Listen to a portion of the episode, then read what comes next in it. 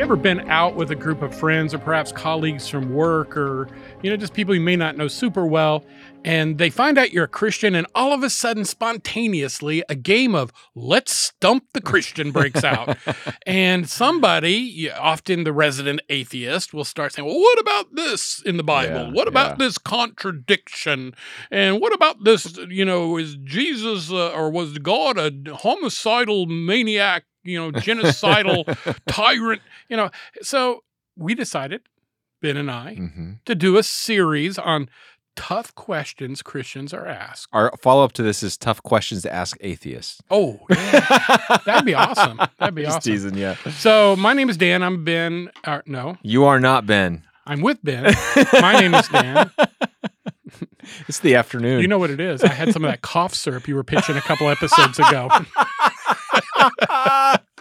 No, I'm, I- you're I'm still ta- an, I'm still an alcohol virgin. you announced from the stage that you were a teetotaler. yes, I did. I, yeah. Now I'll never be able to I was going to say, forget that, man. Yeah, I'll have to retire first or something. I don't know. um, what what were we? Ta- oh yes, we're starting a new series on tough questions. Tw- tough, listen to me. Tough questions Christians are asked. Today we're. Oh yeah, wait, I was introducing myself. Yeah. You are Ben. I'm Dan. We're Yes. the teaching pastors Yes. at Life Fellowship outside of Charlotte, North Carolina, and this is Life Talks. Okay, now that we've got that all out of the way. this is only like our 700th episode, and Dan's like, wait a second. Uh, well, today we're going to talk about apparent contradictions in Yeah. the scripture.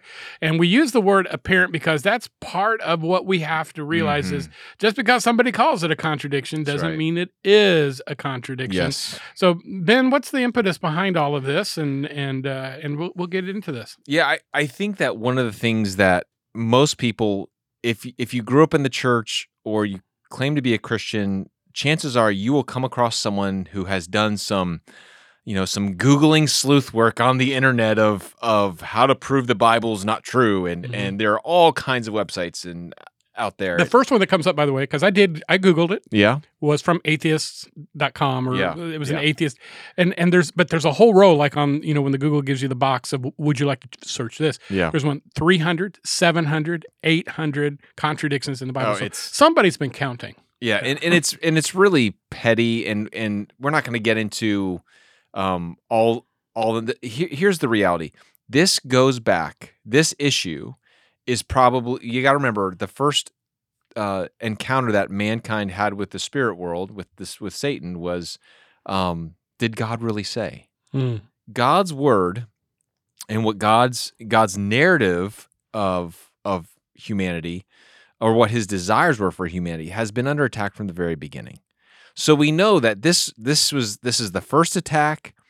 It's the it's the oldest attack and it's probably the most effective attack when it comes to attacking people's faith. If you can get them to disbelieve the Bible, then you can get them to question everything. Because what you're questioning is can I really trust the record that holds the the supposed truth of of what God has revealed to us.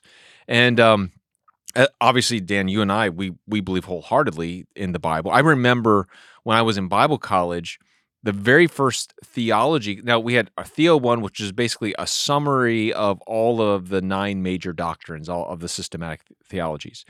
But the first one we took, you would think that you would start with Theo, Theo, uh, Theo proper, which is the doctrine of God.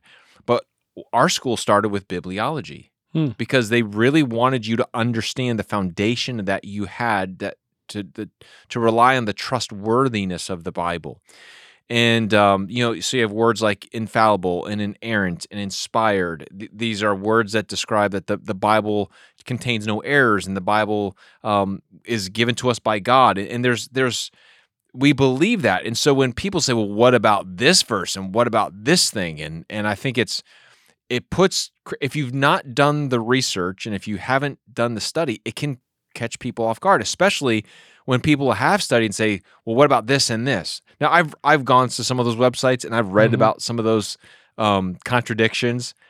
They're just plain dumb. Like sometimes they just take simple logic to say, you know, for example, one that I saw on this website was, um, you know, it says in it says in Acts chapter two that whoever calls on the name of the Lord shall be saved, right? Mhm. But Jesus said in Matthew seven, not everyone who calls me Lord, Lord will enter the kingdom. Well, there's a contradiction. Well, that's not a contradiction. What Jesus is talking, first of all, anyone who does call on the name of the Lord that that believes in him will be saved. Jesus is addressing false prophets who don't really love Jesus. They're just using the name of Jesus for their own purposes. So, yeah, they they might have called on the name of the Lord, but it wasn't out of faith, it wasn't out of love, it wasn't out of, you know, saving faith. And so it's like no, those don't contradict each other. And there are hundreds of those examples that they will pick, you know, cherry pick little phrases here and there and see how see or you know another Mhm. one is, you know, God in the Old Testament God says to honor your father and mother and Jesus said that you have to hate your father, you know, Mhm. th- those kinds of things.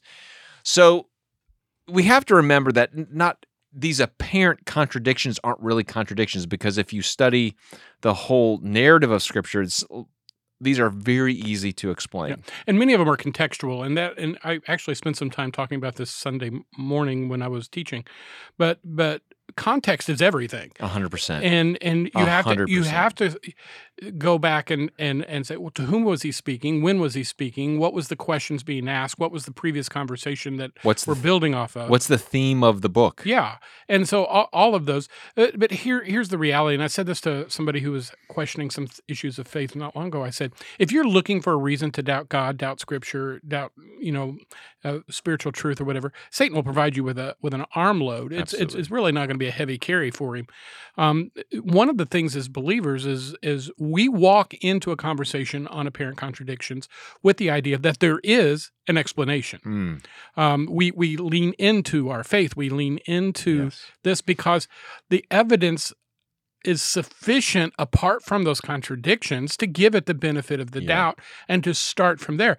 Uh, it, it doesn't mean that we're against discussing these. You know, I, I kind of, well, some people are. I kind of grew up in that fundamentalist subsect that was like, well, God's word said it, and I believe it. That settles it and and you know that's that's a very cliche you know it makes for good preaching but it's lousy theology the, Yeah. you know the, the fact is actually the more you study the contradictions the deeper your appreciation is going to be for the the truth the accuracy uh, and, and and the purpose of scripture Absolutely. When you think about this, Dan, and, and one of these one of these days, I'd love for us to do a series on how we got the Bible because I think that most people don't really understand how the Bible came together.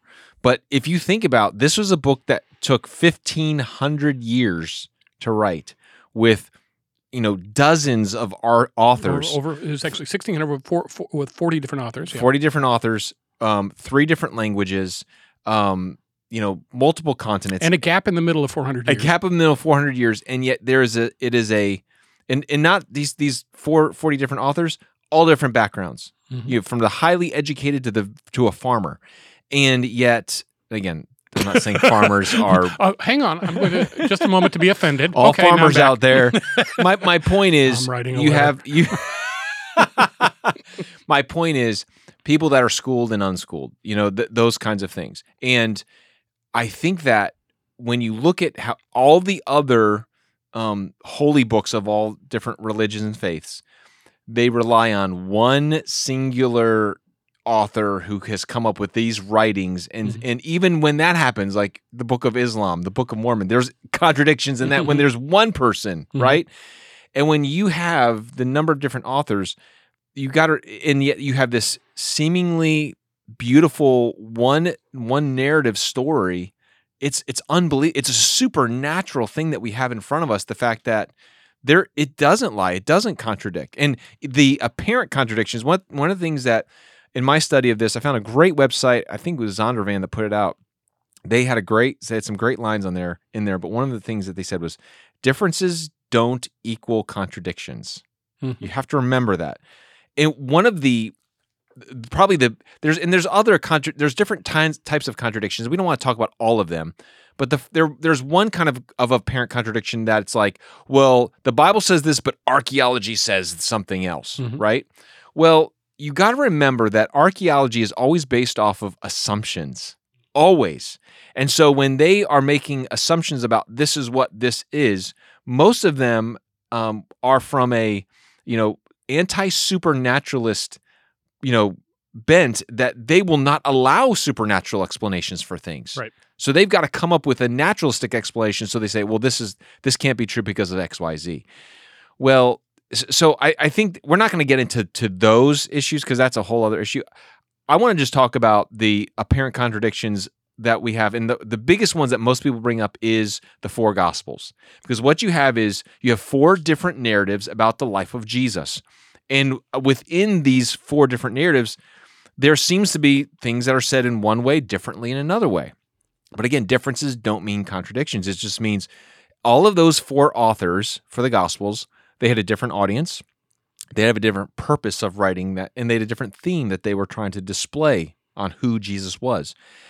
And I appreciate that God, in His sovereignty and through His inspiration of the Holy Spirit, gave us four different pictures, four different audiences. Some were to Greeks, some were to Romans, some were to Jews, right? But all of them had a purpose. And so when you think about all of these differences in in the gospels they were given for a reason and all of them can be explained. So um i've i've got these in order just to kind of help people through when they see and hear things and people say well what about this? And what about that? You know we can put them into a couple basic categories. The first one is paraphrasing and interpretation okay? One of the things you got to remember is that the ancient historians never concerned themselves with making sure things that were said were verbatim. They never did that. Okay. Now I'm not saying that some of the that the words we have in scripture aren't necessarily the words that Jesus said. I believe that. But it's the equivalent of someone saying, if I was to summarize your sermon on Sunday, and I could give maybe a you know five minute overview, I would be I would be paraphrasing what you said and or maybe interpreting a little bit, you Mhm. know, because if I'm going from Aramaic to Greek, the Bible is written, but it doesn't mean that there's I'm saying anything wrong. Um, I'm I'm summarizing or I'm paraphrasing something that you said, and I'm putting in in condensed moments. Um, for example, an, an example of this would be um, when Jesus says on the Sermon on the Mount, "Blessed are the poor in spirit," Matthew chapter five. Well, in Luke, on the Sermon on the Plain, he says, "Blessed are the poor." Well, what was it? In the spirit or Mhm. po- just poor? Well, it just depends on. I'm sure there were times that Jesus said, "Blessed are the poor," and sometimes he said, "Blessed are the poor in spirit." They both had a purpose and meaning, but you got to remember who was Luke written to. One of the things that you'll constantly see in the Gospel of Luke is that there is a theme of stories told, parables, lessons that Jesus taught that really aff- that really I, I don't want to say attack, but confront the trust in riches. Who was the who was the audience of Luke's gospel? Theophilus.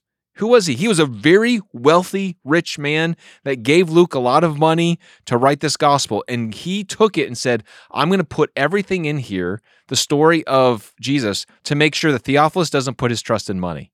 I mean, it's amazing when you think about the, all of these, all of these quote unquote discrepancies have reasons for them. Okay. Another one would be um, when the centurion uh, at the foot of the cross in Matthew and Mark, it says, you know, the centurion says, Surely this man was the Son of God.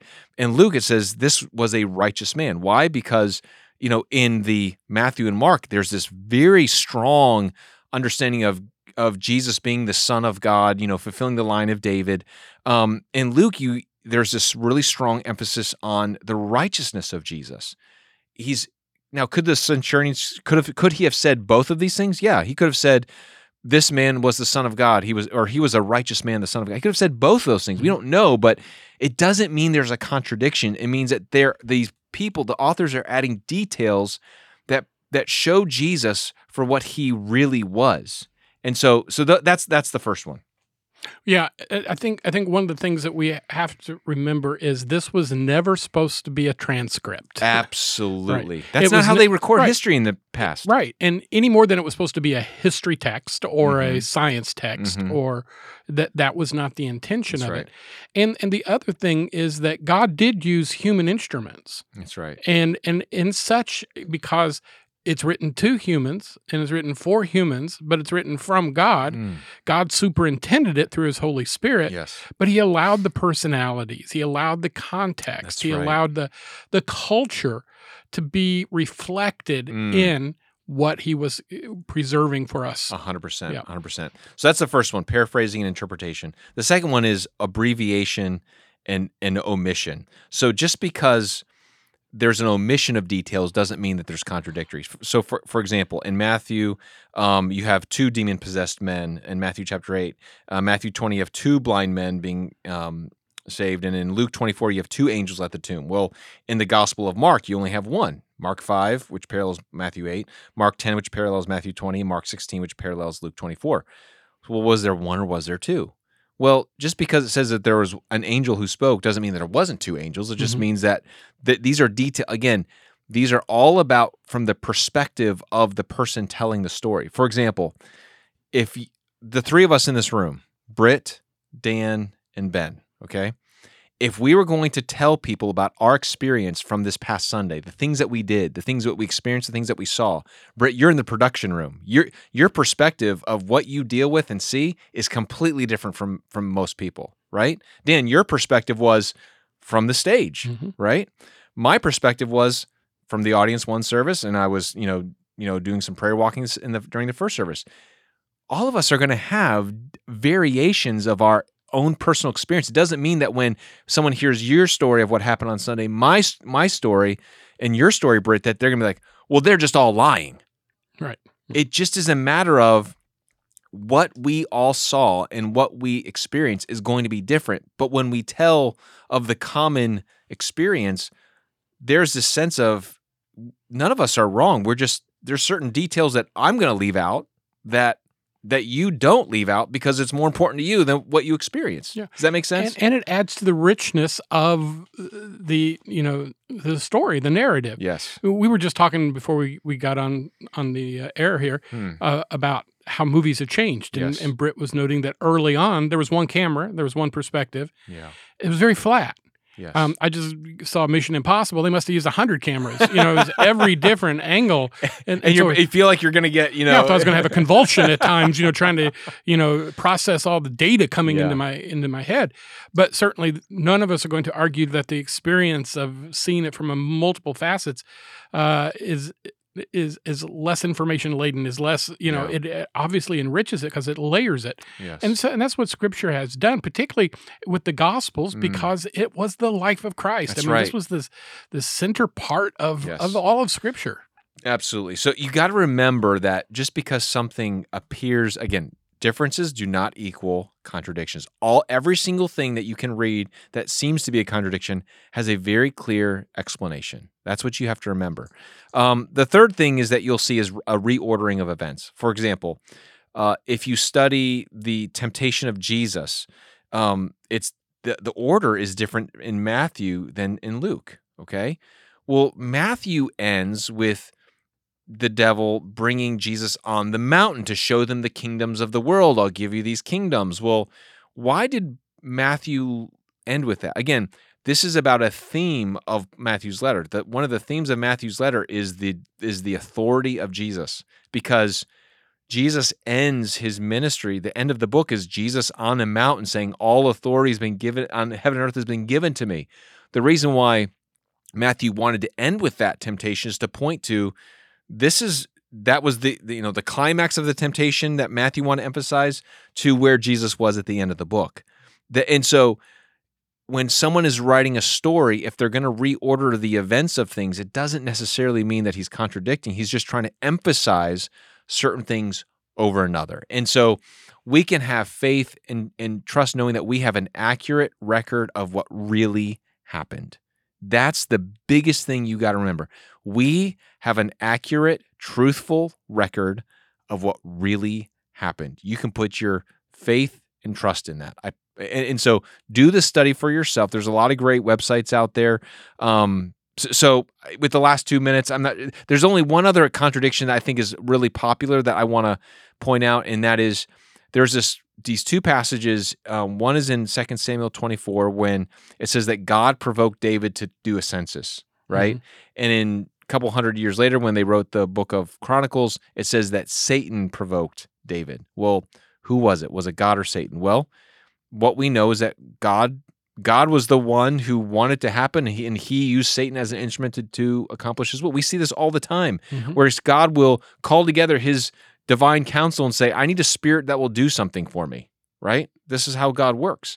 Um, and so these are again, these are there are different perspectives from different angles that are still talking about the same thing. They're not they're not different. They're not contradictions. They're they're showing different perspectives so that there's a point that the author's trying to get across. So that's that's how you handle apparent contradictions.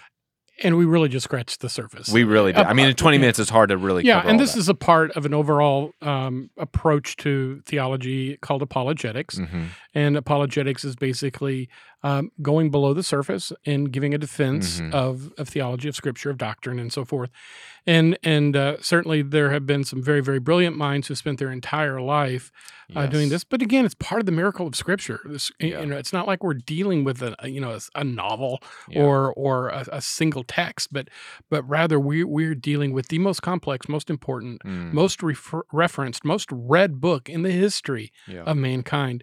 And uh, and and so with that in mind, uh, there are going to be questions, but there's always the answer. That's right. And all we got to do is keep searching for That's it. right. So as always, thank you so much for listening and joining us here at Life Talks. We hope you'll share us on your social media, and also just uh, uh, feel free to communicate back to us and let us know, uh, you know, how we can uh, a topic you'd like to hear us talk about or to address.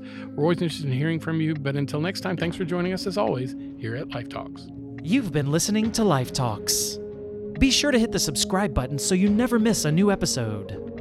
Share this podcast on Facebook, Instagram, and Twitter to let your friends and family know about Life Talks. We'd love to hear from you as well, so leave a comment and let us know your thoughts on this episode or any other topics we've discussed. Life Talks is a ministry of Life Fellowship in Cornelius, North Carolina. For more information on Life Talks or Life Fellowship, visit lifecharlotte.com or you can find us on Facebook at Life Fellowship Charlotte.